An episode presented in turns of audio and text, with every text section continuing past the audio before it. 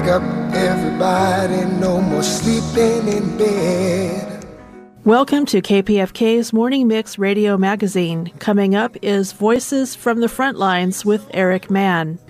Wake up, everybody, no more sleeping in bed. No more back thinking, time for thinking ahead. So, good morning, everybody. Thank you for that wake up. This is Eric Mann. You're on Voices from the Front Lines, your national movement building show. Wake up and smell the revolution. Today we're going to have a, a we think a really good show. We're going to start with the headlines from Amy Goodman, and then I will comment on the headlines. Then we're going to have an interview with David Monkawa, like me, an OG with long revolutionary history. In his case, in the Asian Pacific Islander movement. Then you're going to hear my version of Perfect by Ed Sheeran, where I'm singing. And then we're going to be talking to Channing Martinez, always on the front lines, about the fight inside the schools against colonial education. So, should be a really good show. Let's start with some upbeat, upbeat music from Julian Lamb and start shaking things, and then we'll have a show.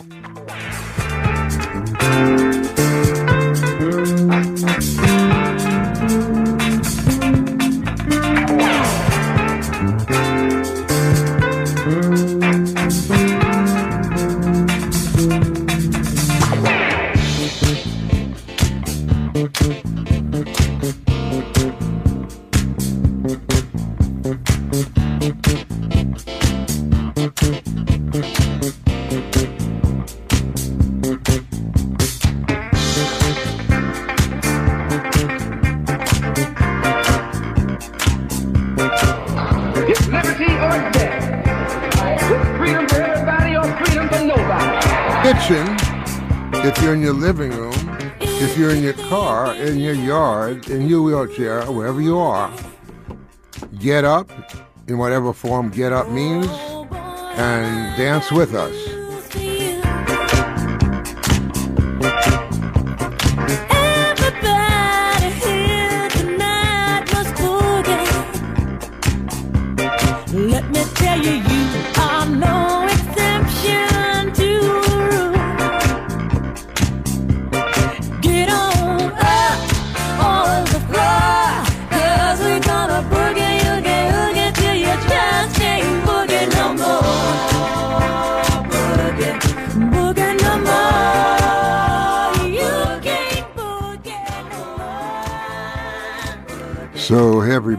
That began the wake up process if you didn't already with with Margaret.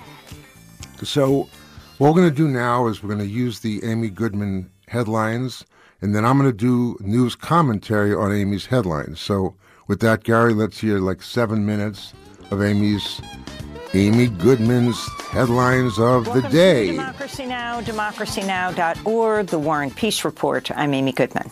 President Joe Biden has approved a massive ConocoPhillips oil and gas development in Alaska. The $7 billion Willow project is expected to produce 180,000 barrels of oil per day, adding some 240 million metric tons of greenhouse gas pollution to the atmosphere over 30 years. Some of Biden's fellow Democrats, including Massachusetts Senator Ed Markey, blasted the decision saying it, quote, leaves an oil stain on the administration's climate accomplishments and the president's commitment not to permit new oil and gas drilling on federal land, unquote. This is Kristen Monsell, senior attorney with the Center for Biological Diversity. I think he is trying to appease the Alaska delegation and you know fossil fuel cronies in in Congress and that's incredibly disappointing to see. We don't have time to compromise when it comes to addressing the climate crisis. Biden can't have his cake and and eat it too when it comes to handling what is an existential crisis. To see our interview on the Willow Project, go to democracynow.org.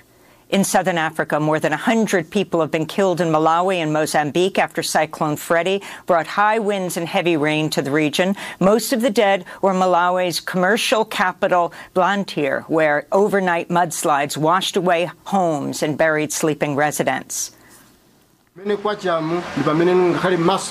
It was too bad in the night, but now that it is daytime, I can feel the loss. I have never seen something as terrible as this. My neighbors' houses are all gone. The family members are gone. They are missing. In some instances, the father is alive, but the wife and the children are gone. Cyclone Freddy was one of the strongest storms ever recorded in the southern hemisphere and the longest lasting tropical cyclone on record. It made landfall for a second time as scientists with the United Nations Intergovernmental Panel on Climate Change met in Switzerland to finalize its policy document for shaping climate action over the rest of the decade. UN Secretary General Antonio Guterres addressed IPCC delegates by video. This will be the first comprehensive IPCC report in nine years and the first since the Paris Agreement on climate change. It could not come at a more pivotal time. Our world is at a crossroads and our planet is in the crosshairs. We are nearing the point of no return, of overshooting the internationally agreed limit of 1.5 degrees Celsius of global warming. We are at the tip of a tipping point. Brazil's National Space Agency warns in a new report that deforestation in the Brazilian Amazon hit a new record high for the month of February last month. About 124 square miles of rainforest cover was destroyed, despite efforts by newly inaugurated President Luiz Inácio Lula da Silva to reverse rampant deforestation that was encouraged by his predecessor, Jair Bolsonaro. This is Romulo Batista with Greenpeace Brazil. We just left behind a government that supported deforestation and completely abandoned actions to control it. As long as the enforcement and control do not reach the entire region, illegal deforestation may exploit that to ramp up the deforestation. President Biden sought Monday to shore up confidence in the U.S. banking system after the rapid collapse of Silicon Valley Bank and Signature Bank sparked investor panic. They were the second and third largest bank failures in U.S. history. On Monday, Massachusetts Senator Elizabeth Warren demanded a federal probe into potential insider trading by executives at the failed banks and called on U.S. regulators to claw back six-figure bonuses paid to managing directors at SVB just hours before its collapse Friday. We'll have more on this story after headlines. Well, that's enough to get your head around, huh? Uh, let me try. Uh, thank you, Amy. And she does these really great, as you know, like three sentence, four sentence stories as headlines. So, you know, what a mess. And oh, first of all, uh, is it, uh, I'm really sorry, Gary, was it Chewbacca Hill? How do you say that on Global Village, who did that song? Judith Hill, bad, amazing version of uh, It's a Man's World and that's on 11 o'clock today, right? I know, I know with you. That's why I asked you. Okay, right. That sounds great. Okay, so let's start with Joe Biden. You know, there's a lot of former socialists and communists, and I don't mind about the Democrats, but they they're really trying to act like reforming the Democratic Party is possible. So they do Trump, Trump, Trump, Trump, Trump. But Biden, Biden, Biden, Biden, Biden is pretty terrible. So do you understand? He's now agreed to Alaskan oil drilling right in the Arctic. Uh, he leaves an oil station, and there's supposed to be no new drilling on federal land. Now, there are forces in Alaska that would want this for obvious short term reasons, but it just shows the limits again of our system where the President of the United States can't even just say anything like, no, we're not going to have oil drilling there. One, because there's our movement, Bus Riders Union, calling for no cars, no way, has been met with a cold shoulder, I can assure you. Oh, yeah, no cars, no way. MTA is killing their mass transit system by 50%. So you can't even take the bus because the bus doesn't even show up. So for 30 years, we've been saying double and triple the bus system, bus only lanes, bus only highways, bus only rush hours, bus only uh, days, meaning some days the whole place is closed. But the MTA, which is one of the, the worst abusers of this, is going to continue to build rail lines, and we have to get Karen Bass with four votes to start voting for No more rail, cut the rail, bus only lanes, free public transportation, uh, 2,000, 2 million hours of new service, and a thousand zero electric vehicles. So, folks, don't get upset at Joe Biden. Just get upset at, or do stay there, but you better know that Joe Biden lives inside the MTA. Joe Biden lives inside the LAPD. Joe Biden is the Democratic Party, a center right, anti environmental, anti black president. The question for you is will you join 213 387 2800? That's not the money for KPFK. That's the Strategy Center. 213 387 2800 to build an alternative to democratic ecological catastrophe. Uh, then I really want you to understand about in Malawi, mudslides, cyclones. Um, again, I mean, we really have. We are an environmental climate justice group. The emissions that are taking place into the air that are doing the global warming are causing drought and flooding and famine in Africa. The drought, of course, takes away all the moisture out of the ground. Many things can't grow. But then when the rain comes, they come at torrential proportions because they can't hold the topsoil because it's just sand. So again, folks, have a good time in your car, but don't act like, gee, I wonder what's happening in Malawi or I wonder what happened in, in Alaska. You are part of the problem. Call us at 213-387-2800 if you want to get a lo- get a, a involved, want to get alive, and keep drinking your coffee and get me a cup. Um, this IPC thing, I'm going to read right away. Uh, um, I think it's the Intergovernmental, Intergovernmental Panel on Climate Change. Let me explain that to you. This is a very conservative document that always has the most radical conclusions, which is they bring together all the scientists. And this is Eric Mann. You're on Voices from the Front Lines, your national movement building show. Wake up and smell the revolution. You're on KPFK 90.7 FM in Los Angeles, 98.7 FM in Santa Barbara, streaming on the web at kpfk.org. And check us out at voicesfromthefrontlines.com. So the IPCC is a coalition of all the scientists in the world and they all sort of vote on a series of scenarios. Like they say, if this happens, there is a profound possibility of change, a large possibility of change, a moderate possibility, a small possibility, or none. Increasingly, there are no climate de- deniers in the IPCC. They are saying we're on the tipping point of the tipping point. But let me go back to the other thing the biggest problem is voices listeners. Because what's the point of listening to all this? See, at the Strategy Center, everything I hear, I got to do something about. And too many of you, everything you hear, it's like, yeah, that was good. I'm going to talk about that today, but I don't plan to do anything about it.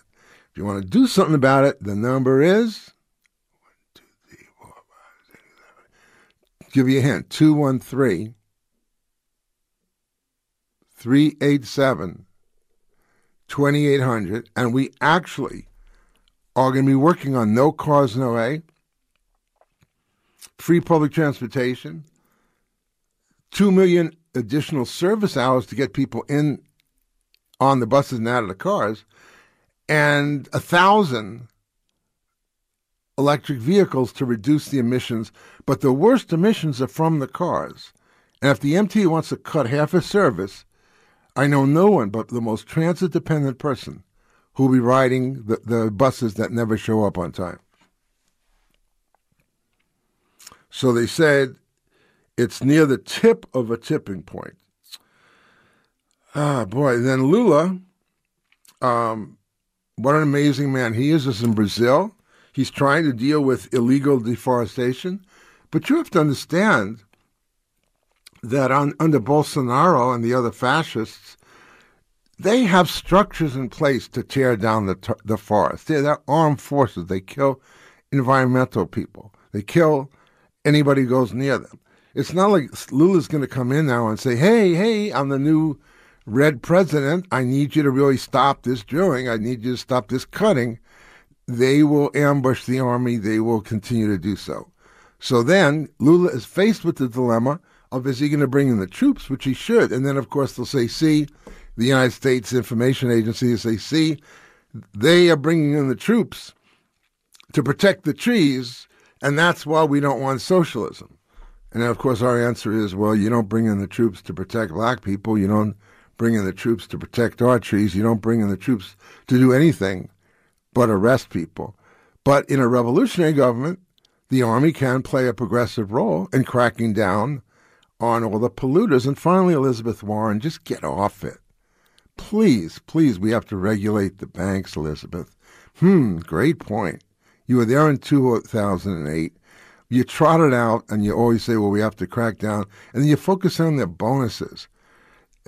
That's so bad populism. I mean, these are rich, rich people who give each other bonuses. That's not the problem. The problem is the banking system is a house of cards. So when you focus on the bonuses, so what if they didn't get bonuses? They made a series of unsecured investments in a crypto bank that was um, funding almost all the crypto companies, and then they had a run on deposits and they are crashing. So Elizabeth Warren comes late to the fire, and she always comes with a water pistol and says, "Look at me, I'm Elizabeth Warren." Not one of my favorites. Okay, that's Amy Goodman on the news, Eric Mann on Amy Goodman on the news. So, uh, Gary, could you just do any musical outro for a minute, and then we'll come back with David Monkawa.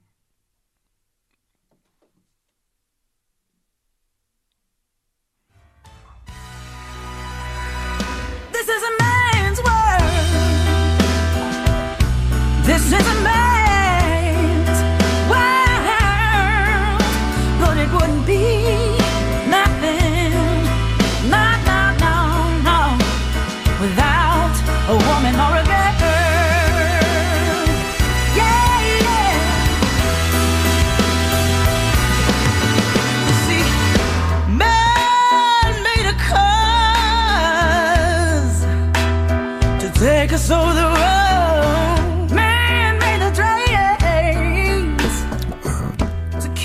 To out out Brown James Brown, but Judith Hill did it, and that's amazing song. And Gary Baca is going to be on 11 o'clock with Global Village. I'll be listening.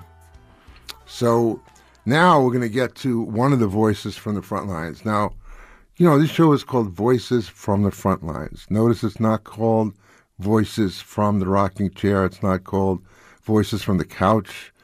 It's not called Voices from the Talking Heads. The only people allowed on this show are people who are making history now. So if you're going to get up at 8 o'clock in the morning, you don't really need to hear more anti capitalist exposure that you already know. Our show is trying to make you optimistic that people are out there doing things. So I'm on the phone now with David Monkawa, who's an old friend and comrade uh, of mine. I'll decide he he will out himself as much as he chooses to, then I'll out him a little bit more or out myself. But we're revolutionaries. We've been, the one thing is he, he'll tell you where he came before I Wor Kuen, one of the great, successful uh, mass revolutionary Asian Pacific Islanders uh, organizations in the late 60s and 70s. We just saw him at a terrific event at the Strategy and Soul Movement Center, where David put together, along with Amina and several other people, this great event with the Nation of Islam, with OGs from the Asian Pacific Islander movement like David, and a cool group of people called AWA, uh, Asians with Attitude. David Monkawa, very happy to have you on Voices from the Front Lines. Thank you very much, Eric. Happy to be here with you. So tell us a little bit about you, you did some really good stuff about growing up in South Central as a Japanese American but why don't you tell us, like, maybe three turning points in your consciousness, right?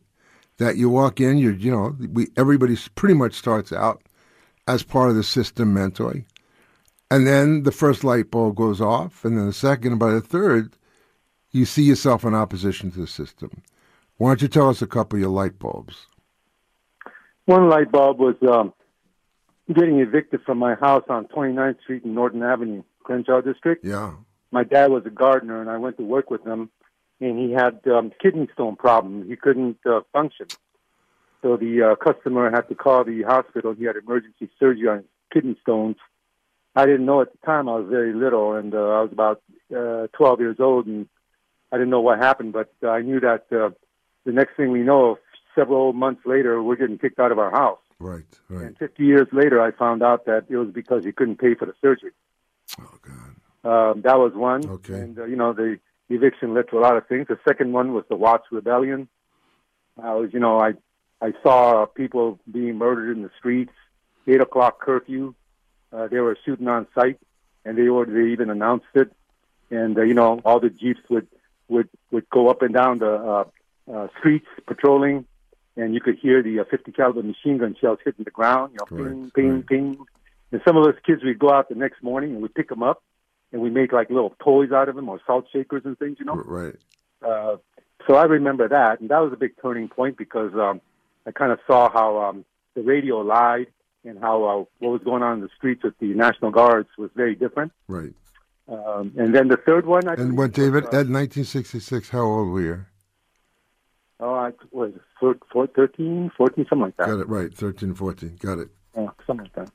And um, the third one was, I, I believe, my um, art art uh, um, uh, aspirations. Um, I was in um, art school, and I went to, you know, you have to do all these different uh, shows and things for prospective gallery people. And I found that um, some of the people that were the biggest art patrons at the Museum of Modern Art were the biggest real estate developers and, and, and manufa- uh, manufacturers in Los Angeles Right. and I had to rub shoulders with them, and um, and I started to wonder, well, who am I doing this for? Am I doing this artwork for these guys, or am I doing it for you know my people? Right. And uh, it came to a head when I found out that many of them were involved in the Centropolis Master Plan, which was the major gentrification plan for Los Angeles, which was uh, concocted back in 1950s, Right. uh, late 50s, with the ruling class of Los Angeles. And um, so when I found those kinds of things out, it, you know, all those things I think combined to kind of lead me and steer me towards uh, changing the entire system and not just uh, you know improving the Democrats, something of that sort. well, you know, David, when when uh, you know, often what happens is you have like individual moments of that consciousness, and then all of a sudden, an, an organization comes along with really cool leaders that express what you were thinking all along. They express it better. They express it more complicatedly. But you go, yeah, yeah, I already was there. I've been waiting for this. Like, where you been all my life? Where was the first organization that came along for you that spoke to your experiences and your consciousness? Eastwind organization is uh, based in the Japanese American community and is a Marxist collective, and uh, you know, I thought uh, I thought it was uh, pretty cool uh, at the time. I was very young, and uh, uh, I joined that. Um, out of well, I joined it not just joined it, but I was working with a, a, a good friend of mine at uh, a mental health institution organizing there. Um, as a you know as a worker, I was a or, low level orderly there, and we were organizing a union.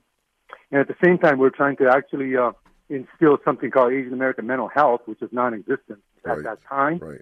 and uh, unfortunately, is still non-existent.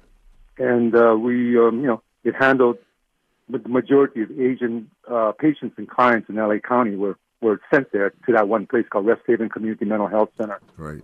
It was located in Chinatown. So when I was organizing there, that's when I became a part of East Wind. It was uh, something that was, you know, you had to work shoulder to shoulder and fight together with somebody in the same foxhole for me to join something like that. Yeah, you know, I was a nurse's aide and an operating room orderly, so we could have our talks. We, you know, all the working class jobs we've had. Um, yeah. What was the leap? Did did I think Mark Masaoka was also in East Wind? Um, did you all go into IWK from there? What was the process of? Did you merge into IWK? How did that happen? There are certain places, you know, organizationally mergers happen top and bottom. Right. Um, you can't just have a bunch of people who are members and you know they all feel good and good about each other, so you just merge it. It doesn't work that way. right. You have to, you have to, um, you know, at least for several months or whatever, you got to, you know, kick the tires for each other, right. and uh, see how each other is. It's kind of like dating, you know. And then um, you check off the the markers, and uh, if they fulfill it, then you have more serious talks. But you have to work together. You have to work at the bottom level, and then at the top, the leadership, you know, they got to talk about all your different beliefs and ideas and idiosyncrasies, and you try to figure that out. So it happens both from the top and from the bottom. Right. It doesn't happen either one or the other. Uh, sometimes the top is more important and urgent, and sometimes the bottom is more important and urgent. And that depends on the objective conditions of the day, I believe. So you know that's how that's how they operate. You have to work together, work out the kinks, because whatever you have on paper, you know that doesn't make no difference. What makes a difference is when that stuff on the paper is implemented on the ground. That's when the differences actually show up. Yeah, David. I mean, that's really important because you know, I'm I'm trying to do some writing about these same things now. Uh, we have a similar trajectory.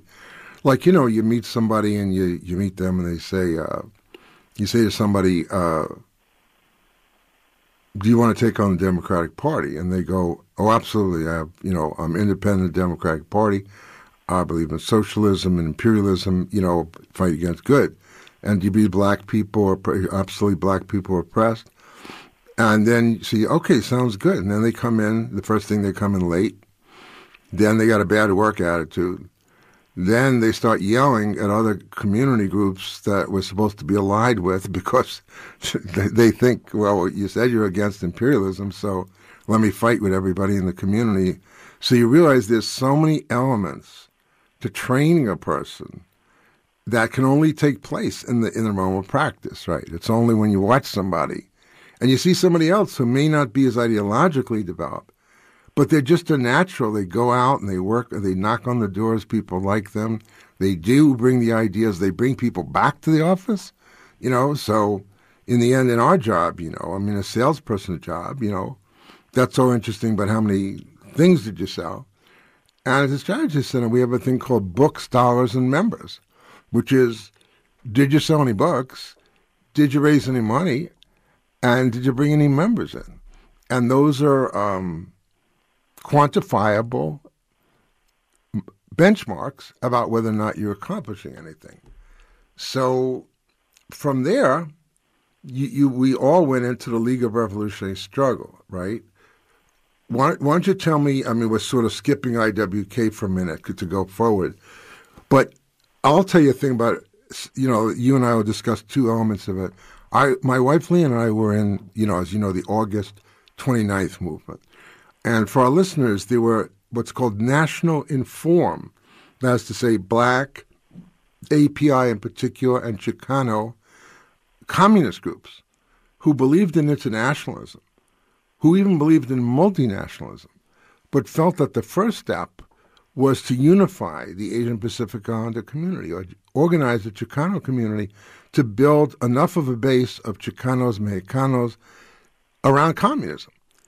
And we all knew each other and all got along, it turns out, with each other. And the, the third group was the Revolutionary Communist League that had previously been uh, Spirit House in Newark.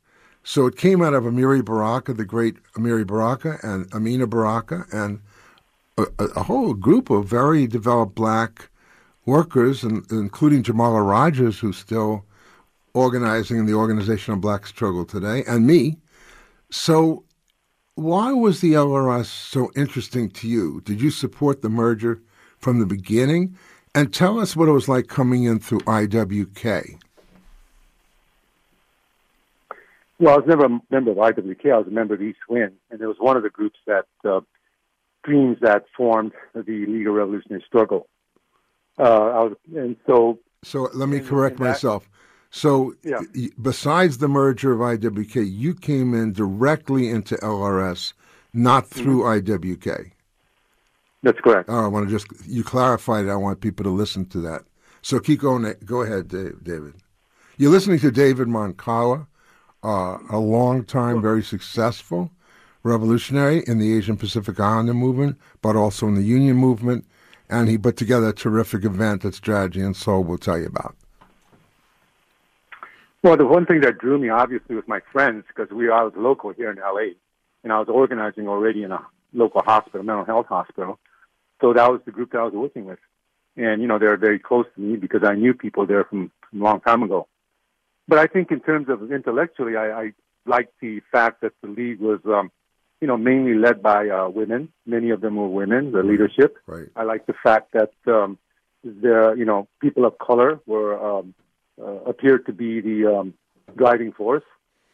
Uh, and I and I like the fact that um, philosophy or the things that the words on the paper sounded like they really emphasized people like me that were people of color and um, you know people that worked. Um, most of my life, most of my life, I didn't particularly like myself. I wasn't very confident. I didn't, you know, I felt like um, I didn't have money. I didn't have status. I didn't have none of that. So you know, I didn't particularly care for myself. But when I read things about the working class and things of that sort in books, you know, I, I thought for the first time in my life, I started thinking like, hey, you know, I have some pride in myself. So that was very important at the time, and uh, that's the reasons why I joined uh, LRS. Well, stay a minute on that because you know, uh, in the pedagogy of the oppressed by Freire and in the Wretched of the Earth, um, the issue of how colonization uh, undermines the confidence of the oppressed, right? Making it difficult to even revolt. And how revolutionary organization is the key to raising people's awareness, self esteem, and, and fighting capacity. So I know it wasn't one light going off, but as it was very nice, vulnerable what you said.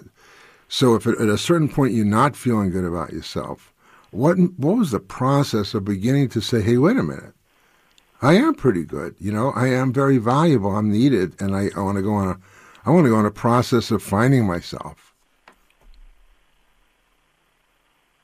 Well, I think that ha- that happened with um, artwork. I was telling you before when I began. You know, I wanted to uh, when I first started doing artwork. I wanted to be rich. I wanted to have a convertible. You know, be a player. You know, um, and then when I discovered the type of people that I'll be making art for, if I were to take the gallery, you know, scene and all that, that's what really started making me thinking because that's what I wanted to do, you know, all my life, do artwork. But uh, this is the system is kind of preventing me from doing something like that, right? You know, uh, because of uh, who they were. And when I found out that um, the developers were moving out Little Tokyo, and one of my best friends' auntie lived in Little Tokyo in one of those little apartments. She was right. a domestic servant right. for about 30 years. That's when I became personal it was like, you know, for a long time I couldn't look in the mirror, you know, whether I was going to go one way and take the hard road or stick with my friend, my auntie, and fight gentrification in Little Tokyo. What made you swing? Which how how did you choose the, those choices? My body chose it for me. I kept hanging around with the friends that I was with, and I kept reading stuff. I started reading stuff for the first time, and I never read much. You know, the only thing I ever read was comic strips. You know, or James Bond books or something. That was not too much of that. But when I started actually reading stuff about like you know U.S. imperialism things of this sort, it started making sense. Well, uh, I'm going to ask you one more question, then we're going to uh, move on. But I, I also want to get you back again, David. Uh, mm-hmm. Fast forward to the amazing event we had uh, Saturday night. Uh, why don't you just describe the groups? I'll tell you some very quick observations as a guest, but you tell me about the groups and what was your intentions? What were your goals for the evening? And then I'll have a few thoughts, and then you'll tell me what you, how you think it went. Right? You sum up of it, what you get out of it. But I'll tell you, it was a great consciousness raising event. So why don't you just tell our listeners what it was and what some of your goals were, and then I'll say a few things you do, and then we'll tie up. Yeah, purpose of the evening. Uh, first of all, let me tell you about the groups. The groups are um, um, one of the groups, major groups, is uh, Nation of Islam. I don't think right. I need to explain too much about the Nation of Islam, but one of the sisters, uh, uh, Amina, she's an Asian American woman from San Francisco, Chinatown. Herself, myself, uh, and I represent the Progressive Asian Network for Action, PANA, and the Neighborhood Safety Companions, a project of PANA. We do a street patrol in Koreatown. And um, AWA was a major player, uh, Asians with Attitude. they're in the Bay Area. Right. They're here in down here in LA, and I believe uh, New York has a few members. Um, and the whole purpose was to bring together, um, you know, these kind of seemingly not necessary disparate groups, I guess, and you know, and work together um, on a program where um, you know we can kind of exchange and start to break down some of these myths in the African American and Asian communities, which prevent us from getting together and actually breed hostility, which is unnecessary. Myths such as, you know, um, you know, Korean store owners and Asian store owners are taking over everything in the ghetto and you know buying up nail salons and things of this sort, and strangling you know black mom and pops. Or on the other side, you know, Asians thinking, uh, you know, uh, misinformed Asians thinking that the majority of hate crimes against Asians are committed by African American home uh, houseless people. Right. You know that type of thing. So on both sides, there's some myths, and they're perpetrated by the system. And so we wanted to address some of those things that's going on right now and break them down so that uh, look at the bigger picture, so we see what's really going on. And well, I thought that the evening was, you know, it went it went fairly well for a first time. This is the first time for AWA. It was the first time for uh, some of these people in uh, PANA. Uh, they are not uh, political people as we know them. They're people who want to do good. They're people who want to fight for unity, and that's kind of like where some of them are at right now. But you know, that's a good thing. Yeah, and one of the things uh, you're listening to Eric Mann. You're on Voices from the Front Lines, kpfk.org, uh, 90.7 FM in Los Angeles, 98.7 FM in Santa Barbara. You can check it out on kpfk.org. You can also check it out on Voices from the frontlines.com. Now, I'm going to be in studio all the time now. I'll try to be in every week. Uh, in return, I need letters saying Eric Mann, Eric, Eric at Voices from the Frontlines. I like the show. I like this. I didn't like this. I will read your letters. I don't want to go to the phones because sometimes you don't know who's going to be on that phone. You get it.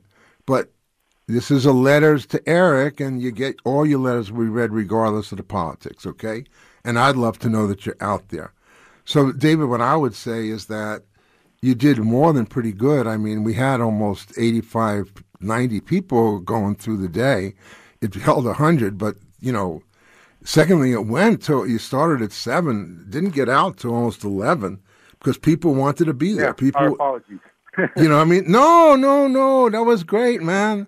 That right. no, are you kidding? No, I was thrilled. I stayed. I mean, there was great, you know, bean, uh, bean pie, and there was great Asian uh, uh, pastries and, and coffee, and people were hungry for that interaction. And I want to, th- I say, you think you did a really great job. We talked to the Asians with as- attitudes. They got some coming in my book, Playbook for Progressives. I talked to Lander at the uh, Nation of Islam. I talked to Ishmael at the Nation of Islam. No, it was great. And I talked to you and Amina. So at the Labor Community Strategy and a Strategy and Soul, mm-hmm. this Thursday, or this coming Thursday, the 30th of November, we're going to be having a film showing of the film Bus Riders Union. And we do hope that you and Amina can comment because the whole concept is if the Asians with attitudes start coming to the bus riders, and then the uh, you know the Pana people and the and the yes the Nation of Islam, we start creating like a community center of community conversation, and that's what we're trying to do. So, David, um, I, I, just want to say you've had a phenomenal uh, career so far, and for people our age, I never want to talk about the past unless it's related to the future. So I still think you got a lot of future ahead of you. I know I do. And let's keep talking. It's an honor to have you on the show. Well, thank you very much, uh, Eric. And it's been an honor to be on, on your show. And uh, and kudos to you for all you've done and you know what you continue to do today. All right, my brother. We'll stay in touch. That was the okay, voice of David Monkawa. Check him out. Uh, he's also done some amazing work about Japanese black dynamics, where he moves with great facility between both communities and trusted in both communities. So we're going to take a, uh, well, I'm going to take a short music break, but I'll give the break, Gary. So I've been working on singing, in case you don't know, and I sometimes been singing along with people, and I didn't like that because it's if it's Jerry Butler, let Jerry Butler sing the song. So I've decided to take the next step, which is I'll either have Jerry Butler on or I'll be on. So thanks to Channing Martinez and thanks to uh, Julian Lamb, we have our own recording studio. And I'm about to play a song called Perfect. It's uh, written by Ed Sheeran, dedicated to my wife Leanne, and let's hear how it goes. I found a love for me. Darling, just dive right in. Follow my lead. I found a girl, beautiful and sweet. Oh, I never knew you were the someone waiting for me. Cause we were just kids when we fell in love, not knowing why it was. I will not give you up this time. Darling, just kiss me slow. Your heart is all I own, and in your eyes, you're holding mine. Baby, I'm dancing in the dark with you between my arms, barefoot on the grass, listening to our favorite song. When you said you looked a mess, I whispered underneath my breath, You heard it, darling, you look perfect tonight.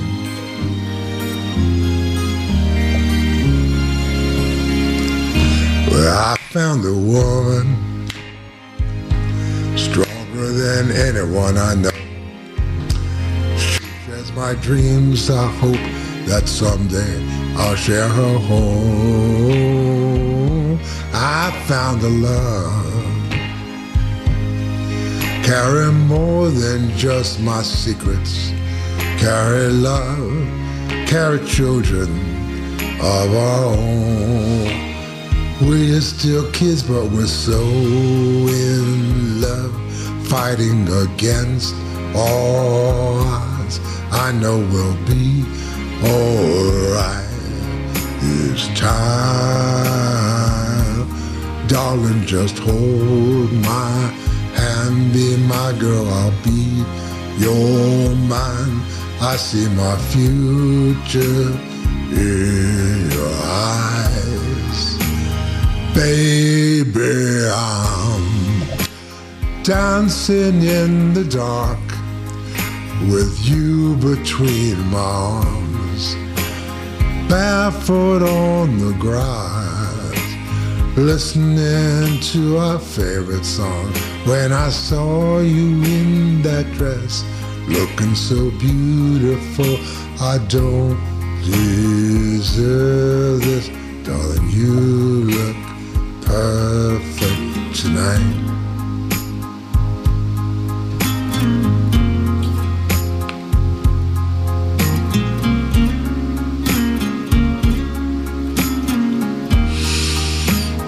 Baby, I'm dancing in the dark with you between arms, barefoot on the grass, listening to our favorite song.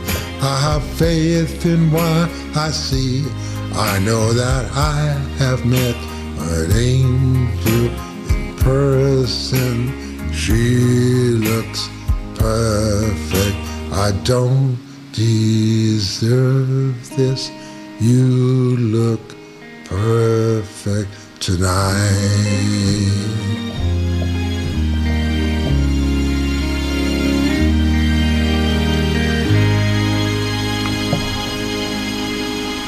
Not bad, Eric. Thanks, Gary. Yeah, regular Paul Anka there, ain't you? Yeah, I'm trying. That's very nice. Um, yeah, I'm working on my own voice and trying to stay that you got your own voice and start singing it. And you know, I'm very close with Channing Martinez and Julian Lamb, and the three of us are like brothers, and no, we are brothers. And I sing with them. You know, they both do the uh, audio, and we have our own studio. And I couldn't sing if I didn't feel their affection and support for me. You know, it's hard to sing into, eh. So that comes out of all three of us, and uh, that's all the production team. And thanks, Gary. Can have me on the show sometime. it's a pleasure. Um, so that's very nice, actually. So 845. Now we're going to go to another voice from the front lines, my probably my favorite voice. His name is Channing Martinez. He's the director of organizing. So one of the things, if you see where the show is going, right? Um, we're going to have music. We're going to have Amy Goodman's uh, headlines. To have my responses to Amy Goodman's headlines, which are because I'm out in the world organizing against the problems that she's mentioning. Then we'll have a, a, a guest, uh, again, somebody cool like David Monkawa, who's actually doing great work. And then we'll always have Channing. So he is our special voice from the front lines. And he's not exactly, he's still the co host, but he's our man in the field out in the world in South Central. So good morning, Channing Martinez. How you doing? Good morning. Can you hear me? Yeah. How you doing, Channing? Hello? Channing, can you hear me? Yes, I can. Okay. So what's going on with you? You're out putting out a lot of fires. You're working. You see a lot of things you're working both on the buses, the bus riders union. You're working in the high schools with the Strategy and Soul uh, social justice clubs. You were telling me some of the pepper spray. I just heard the beginning. What's going on with that? Yeah, I mean, what's going on is that the LAUSD, even after we have worked hard to defund the LA school police by about 35% or 25 million, and we've implemented this program called the Black Student Achievement Program. Uh, more than $100 million going towards black students. All of that is great. We're doing a lot of great work. The hesitancy is flipping the district from carrying out what we call colonial education as you know, and, and I know I'm going to say this, they're never going to carry it out, but as opposed to carrying out revolutionary education, um, which is what we want. Um, how does that look? Um, it looks like a hesitancy to fully defund the school police, but also a hesitancy to implement community safety pilot programs. That means restorative justice folks, that means community workers, um, peacekeepers, etc. So, in the midst of that hesitation, there's been all of these events happening on school campuses. One of them happened at a game, a basketball game between Roosevelt High School and Garfield High School. And as always in high schools, there's, you know, trauma that students are going through, and they often erupt in fights or conflict. So there was a fight at the end of this game. In my opinion, and, and in most opinions of all teachers and adults on campus, you do not require the assistance of a school police to break up that fight. In this case, a school police officer intervened and instead of de escalating, he escalated um, the situation. And two students got pepper sprayed at the fight. Um, and then the, the officer proceeded to pepper spray everyone that was around the fight um, and then the officer followed two cheerleaders back to the car who were attempting to leave the event and pepper sprayed them, entered their car, and then pepper sprayed them again. All right, so what do we do? Now here's the situation. You're you are getting feedback. You're you know you and uh, Joseph Williams and uh, uh, Christian and others are Jan Williams are working to monitor a, an enormous $12 billion budget that you have $100 million, million dollars to do. Now, what would you do now? So now you have this incident. What do we do? Well, we we have a few things that we've been working on. Um, number one is the Police Free LAUSD Coalition just came out with a report that not just outlines the problem, but says, in theory, these are the things that we want to see inside of schools that make a school safe, not police. That's number one. So, what would it look like? Uh, what would the cha- What do you want in the school, not police?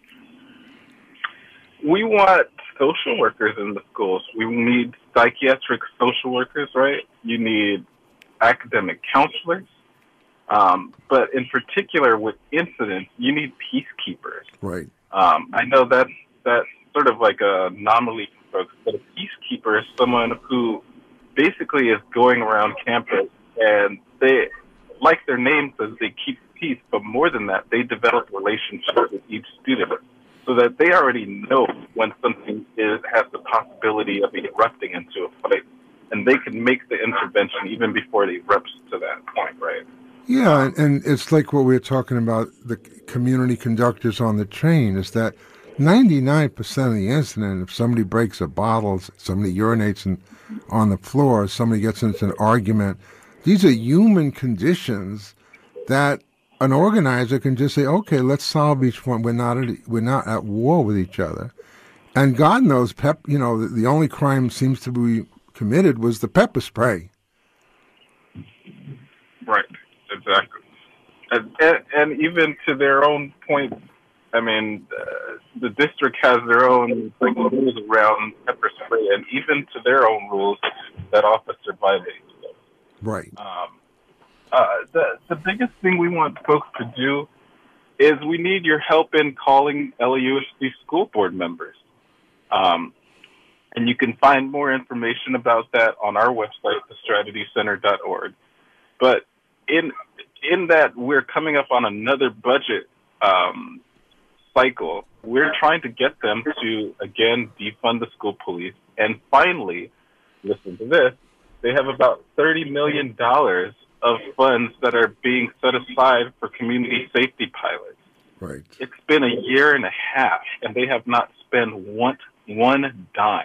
And so we need folks to call the board members to say that, you know, these safety pilots are so important to this program. BSAP does not work unless you find an alternative to school police. That is the very reason why we created BSAP. Um, especially folks that are in the valley, right? We need folks to call. Um, I'm sorry, on the west side and northeast LA, we need folks to call Jackie uh, Goldberg. We need folks to call Nick Melvoin. We need folks to call all of their board members to ask them and and to tell them that we need these safety uh, community safety pilots. Well, let's take a minute here. Uh, Eight fifty-two. We got a few minutes. Um, so there's Jackie Goldberg on the board. There is uh, Nick Melvoin.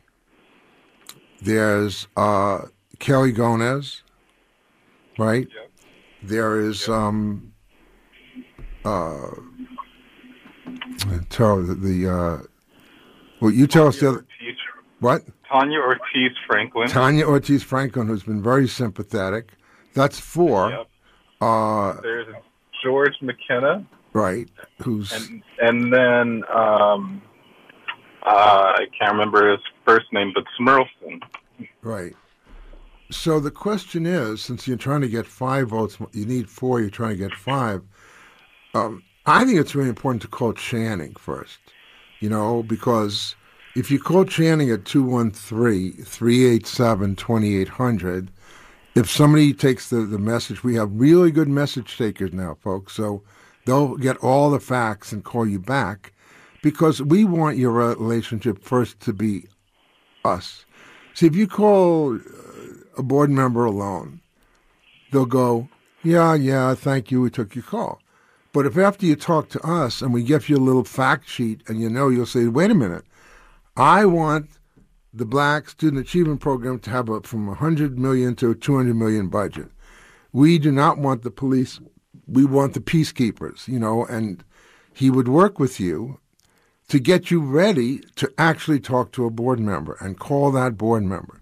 So, you know, usually it's the uh, 818 number for Pacifica. Here we're saying the 213 387 2800. You could ask for, always start with Channing Martinez. You could talk to Barbara Lott Holland.